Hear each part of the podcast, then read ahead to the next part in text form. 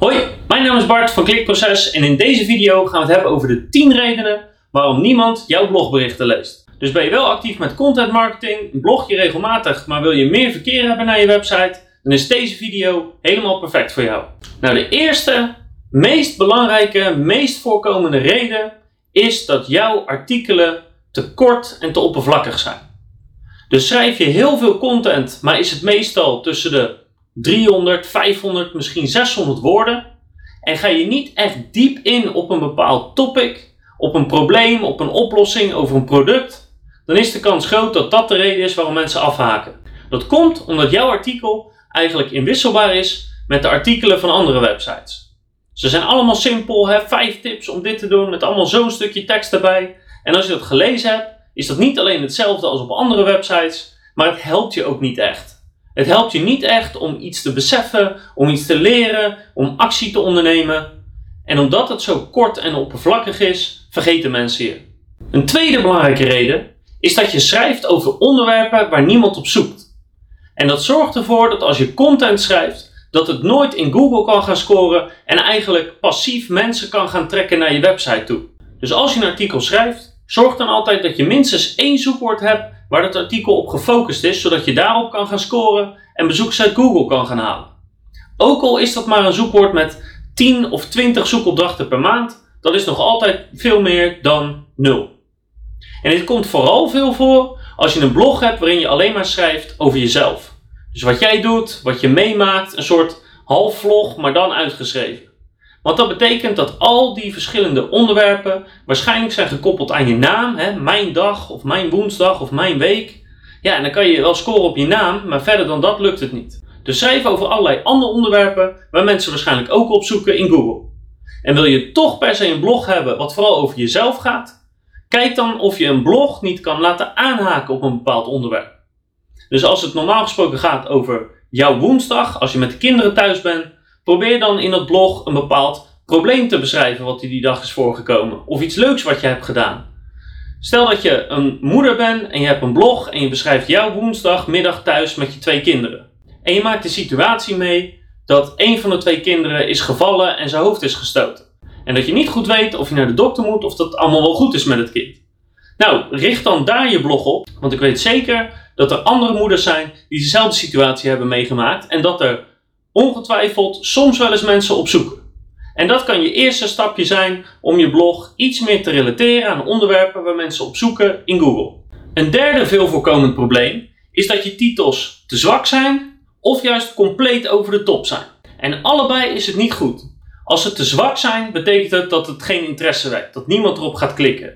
Zo'n typische titel, als je die op Facebook gedeeld ziet, denk je: Nou, kan me niet zoveel schelen, ik scroll snel verder. Zo'n voorbeeld van een zwakke titel is Mijn woensdag met de kids. Ja, waarom zou ik daarop moeten klikken? Als je dat vergelijkt met Je gelooft nooit wat ik deze woensdag meemaakte met mijn kinderen, dan is dat nogal een verschil. En die tweede wekt een beetje de aandacht, de interesse. Dan ben je benieuwd wat er gaat komen. Maar je moet ze ook niet continu over de top maken. Zo erg over de top dat eigenlijk als je het artikel gaat lezen, dat je teleurgesteld wordt. Dus op het moment dat je iets kleins meemaakt, dat eigenlijk zo erg opblazen dat het niet meer realistisch is. Want wat er dan gaat gebeuren is dat je lezers continu teleurgesteld worden, eigenlijk al zeker weten dat het toch niet klopt wat er staat. En na verloop van tijd gaan ze niet meer klikken op je titels omdat je geen geloofwaardigheid meer hebt. Dus of te zwak of te sterk, dat is niet de bedoeling. Dus hou je titels realistisch, maar zorg er wel voor dat het de aandacht trekt van je doelgroep. En dat is Ontzettend moeilijk. We hebben ook een apart blogpost gemaakt speciaal over hoe je goede titels maakt. Zo ingewikkeld is het. Maar je zal merken dat als je jouw titels verbetert, en als je, zeker als je hebt geconstateerd dat ze nu best wel zwak of over de top zijn, dat langzaam maar zeker meer mensen jouw artikelen gaan lezen. Tip nummer 4, en dat raakte ik net al een klein beetje, is als je blog alleen maar over jou gaat en over jouw dag en wat jij hebt meegemaakt. En voor sommige mensen kan dat wel werken, zeker als je een bekende Nederlander bent. Maar voor de meeste bloggers werkt dat niet. En zijn mensen helemaal niet zo geïnteresseerd in jou en jouw dag en wat je meemaakt. Wat ze wel willen weten is, als je misschien iets meemaakt wat herkenbaar is voor ze. Of als je iets leuks of grappigs of iets bijzonders meemaakt. Dus als je per se over jezelf wil schrijven, zorg dan de hele tijd dat je jezelf koppelt aan een ander onderwerp. Dus het feit dat je naar een dierentuin bent geweest. En laat dan Dierenpark Emmen zien waar je bent geweest. Want dat herkennen mensen of daar hebben ze misschien interesse in. Of hebben het over de make-up die je gebruikt op het moment dat dat in je blog voorkomt. Dus koppel jezelf altijd met een ander onderwerp om te zorgen dat je de interesse van je doelgroep blijft houden. Ja, en nummer 5 is ook iets wat we heel veel zien online. En dat is dat je een blog hebt, maar dat blog is eigenlijk ingericht op alles. En dan kom je op een blog en die heeft meestal de categorie fashion, lifestyle, gadgets, uh, soms muziek er nog bij. Ja, kortom, dus zo'n beetje alles wat je in het dagelijks leven doet. En dat betekent dat je blog totaal geen focus heeft. Waarom moet ik jou nou gaan volgen? Waarom kom ik op jouw blog terecht? Wat kan ik daar lezen? Het is zo extreem breed. Het is zo erg niet gefocust op een onderwerp. Dat eigenlijk niemand weet of dat blog nou geschikt is voor hem of haar en daarom maar afhaakt. Dus probeer je blog, zeker als je dat start, probeer het te focussen op één onderwerp. En daarmee kan je dus een onderwerp heel veel kleiner gaan maken. Dus stel dat je een heel groot lifestyle blog hebt. Dan zeg je nou van lifestyle pak ik fashion. Maar fashion is nog heel breed. Dus dat breng ik terug tot ik ga het alleen hebben over broeken of over zomerkleding of over alleen maar de nieuwste trends en mode. En zelfs dat kan je weer verder opbreken in kleinere stukken. Dus probeer het zo klein te maken dat je wel nog een aardig publiek overhoudt, maar dat je niet in de algemene hoi, ik ben Kim en ik heb een lifestyle blog generatie zit. Want dat is iets wat je enorm weerhoudt om te groeien, omdat mensen niet goed snappen waarom ze op jouw blog moeten komen. En daarop aansluitend is eigenlijk de tip: weet je wel wat jouw doelgroep interesseert? Of misschien wel de vraag: weet je überhaupt wat je doelgroep is? Want als je je doelgroep niet duidelijk hebt en je weet niet wat ze interesseert, je weet niet wat ze dagelijks meemaken, de problemen die ze hebben, de frustraties, de, wat ze leuk vinden, wat ze niet leuk vinden, dan kan je ze ook niet bedienen. Als je niet weet wie het is, dan kan je ze ook niet helpen, kan je ze niet interesseren en dan zullen ze ook nooit naar je blog komen. Dus probeer jouw doelgroep of doelgroepen, als je er meerdere hebt, zo duidelijk mogelijk te definiëren. En dat is niet in steen gebeiteld, dus dat kan wijzigen door de jaren heen. Maar je moet een duidelijke definitie hebben. En dat kan zijn op basis van leeftijd, op basis van interesses, op basis van locatie. Er zijn heel veel variabelen, dat is aan jou om uit te zoeken.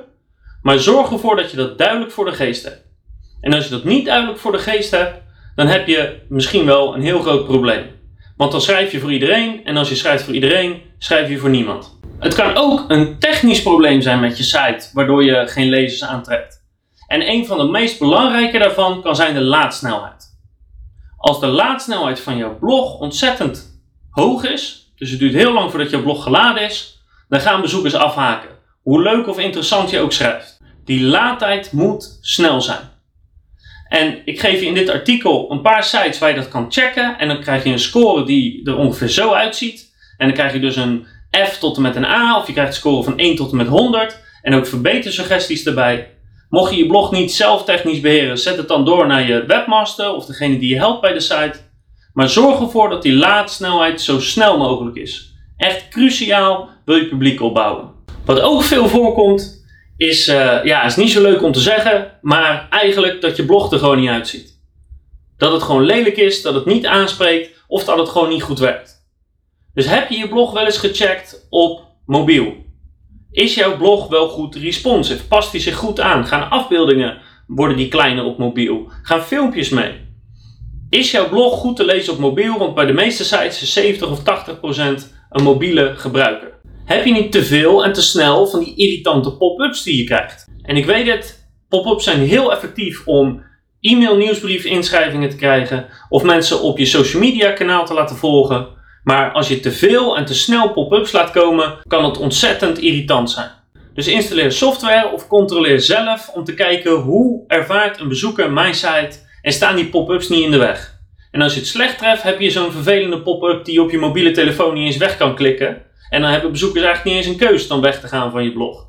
Ook is dan de vraag, stel dat ze iets lezen, kunnen ze daarna andere blogposts van jou vinden? Blogposts die gerelateerd zijn aan wat ze net gelezen hebben. Want hoe langer je iemand zijn aandacht vast kan houden op je blog, hoe groter de kans is dat hij terugkomt, zich inschrijft voor je e-mailmarketing nieuwsbrief, je social media volgt, wat dan ook. Op het moment dat iemand langere tijd op je site zit, langer met jou als merk bezig is, dan is de kans veel groter dat je er wat aan hebt. Dus kan die persoon wel door te klikken onderaan het bericht of tijdens het bericht andere blogposts vinden die hij misschien ook interessant vindt. En misschien wel de meest cruciale. Is je blog goed leesbaar?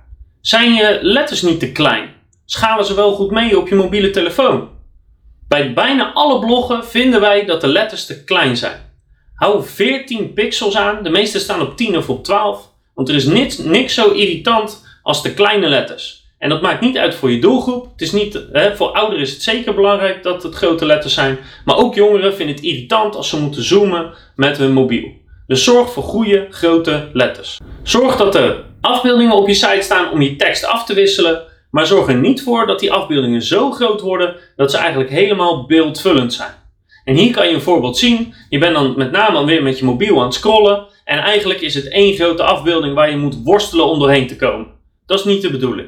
Een afbeelding mag nooit beeldvullend zijn. Er moet altijd de mogelijkheid zijn erboven of eronder om door te scrollen en door te lezen. Is jouw blog niet één blok met tekst? Gebruik je genoeg enters? Gebruik je genoeg witregel? Is het wel prettig om te lezen? En als regel hebben wij altijd, hou maximaal vier regels tekst aan per keer. Dus niet dit, dit is dus zo'n blok tekst, maar doe er enters tussen zodat je maximaal vier regels hebt zoals je hier kan zien. Dat is voor een lezer veel prettiger en het enige wat je ervoor moet doen is in je tekst wat enters toevoegen. Ja, alweer bijna de laatste tip is eigenlijk iets wat niet zo leuk is om te zeggen. Maar het zou kunnen dat je gewoon niet zo interessant schrijft. Dat de schrijfstijl en of de technieken die je gebruikt en de manier waarop je dat doet en je woordkeuze gewoon erg saai is. En dat is heel moeilijk om te meten het enige wat ik je daarvoor kan aanraden is laat een bekende of onbekende het eens lezen en laat hem zijn keiharde, eerlijke mening geven. Want het kan namelijk dat je dingen schrijft die gewoon niemand wat interesseert, maar het kan ook zijn dat de manier waarop je het vertelt niemand wat interesseert. En schrijven is moeilijk, het kost veel tijd en energie om dat goed te doen, dus het kan voorkomen dat je daar gewoon aan moet werken. Dus laat door vrienden, door familie, door een onbekende, maar laat iemand jouw tekst eens lezen en eerlijk vertellen: vind je dit interessant om te lezen? En misschien wel zou je dit delen op social media. En het zal je verbazen wat misschien een goede en opbouwende kritiek eruit komt. De laatste tip is dat je misschien schrijft over dingen die heel snel uit de mode gaan. Dus als je alleen maar over tijds- of seizoensgebonden dingen schrijft, dan moet je blijven schrijven om relevant te blijven. En dat is best wel moeilijk. Want dan moet je altijd alles bijhouden en dat betekent dat je continu aan het vechten bent om bij te blijven. In plaats van dat je eigenlijk een artikel wat twee jaar oud is nog steeds bezoekers krijgt, bijvoorbeeld via Google. Dus als je alleen maar over dingen schrijft die trend- of seizoensgebonden zijn, raad ik je aan om ook zo nu en dan artikelen te schrijven die dat veel minder hebben of helemaal niet hebben. Op die manier bouw je je site als het ware op en zorg je ervoor dat je elke maand wat extra bezoekers krijgt in plaats van dat je alleen maar aan het vechten bent om vooruit te komen. En heb ik nog een bonus tip. Een gouden tip. En ik garandeer je, 90 of 99% van alle bloggers doet dit niet. En hier is de tip. Als je een stuk content hebt geschreven, promote dit dan bij relevante websites. En daar bedoel ik niet het volgende mee, want ik weet dat heel veel bloggers onderling de content promoten, hè, van blogger naar blogger toe. Of dat ze comments bij elkaar achterlaten. Maar dat is niet wat ik bedoel. Ik bedoel dat je mensen die je niet kent, die wel interesse hebben in jouw onderwerp, dat je die op de hoogte stelt van dat jij iets tofs hebt geschreven. Dus stel dat jij iets schrijft over het dierentuin Emmen, waar we het net over hebben gehad. Ga dan op zoek, bijvoorbeeld via Google, naar andere mensen of bedrijven die verbonden zijn aan Dierenpark Emmen. En laat die bloggen of die websites of die bedrijven weten dat jij iets over dierentuin Emmen hebt geschreven. En de kans is groot dat als jij 100 mensen mailt, dat er een paar van reageren. En misschien delen ze wel iets op social media. Of misschien vernoemen ze je wel in een nieuwsbrief of op de website. En als je dat consequent doet, bij elk stuk wat je schrijft, dan zal je merken dat langzaam maar zeker jouw blog steeds populairder wordt. En bedenk het zo, als je 10 uur hebt gestoken in het schrijven van een ontzettend tof blogartikel, maar je promoot het niet, dan is de kans dat mensen dat ook echt gaan lezen heel klein.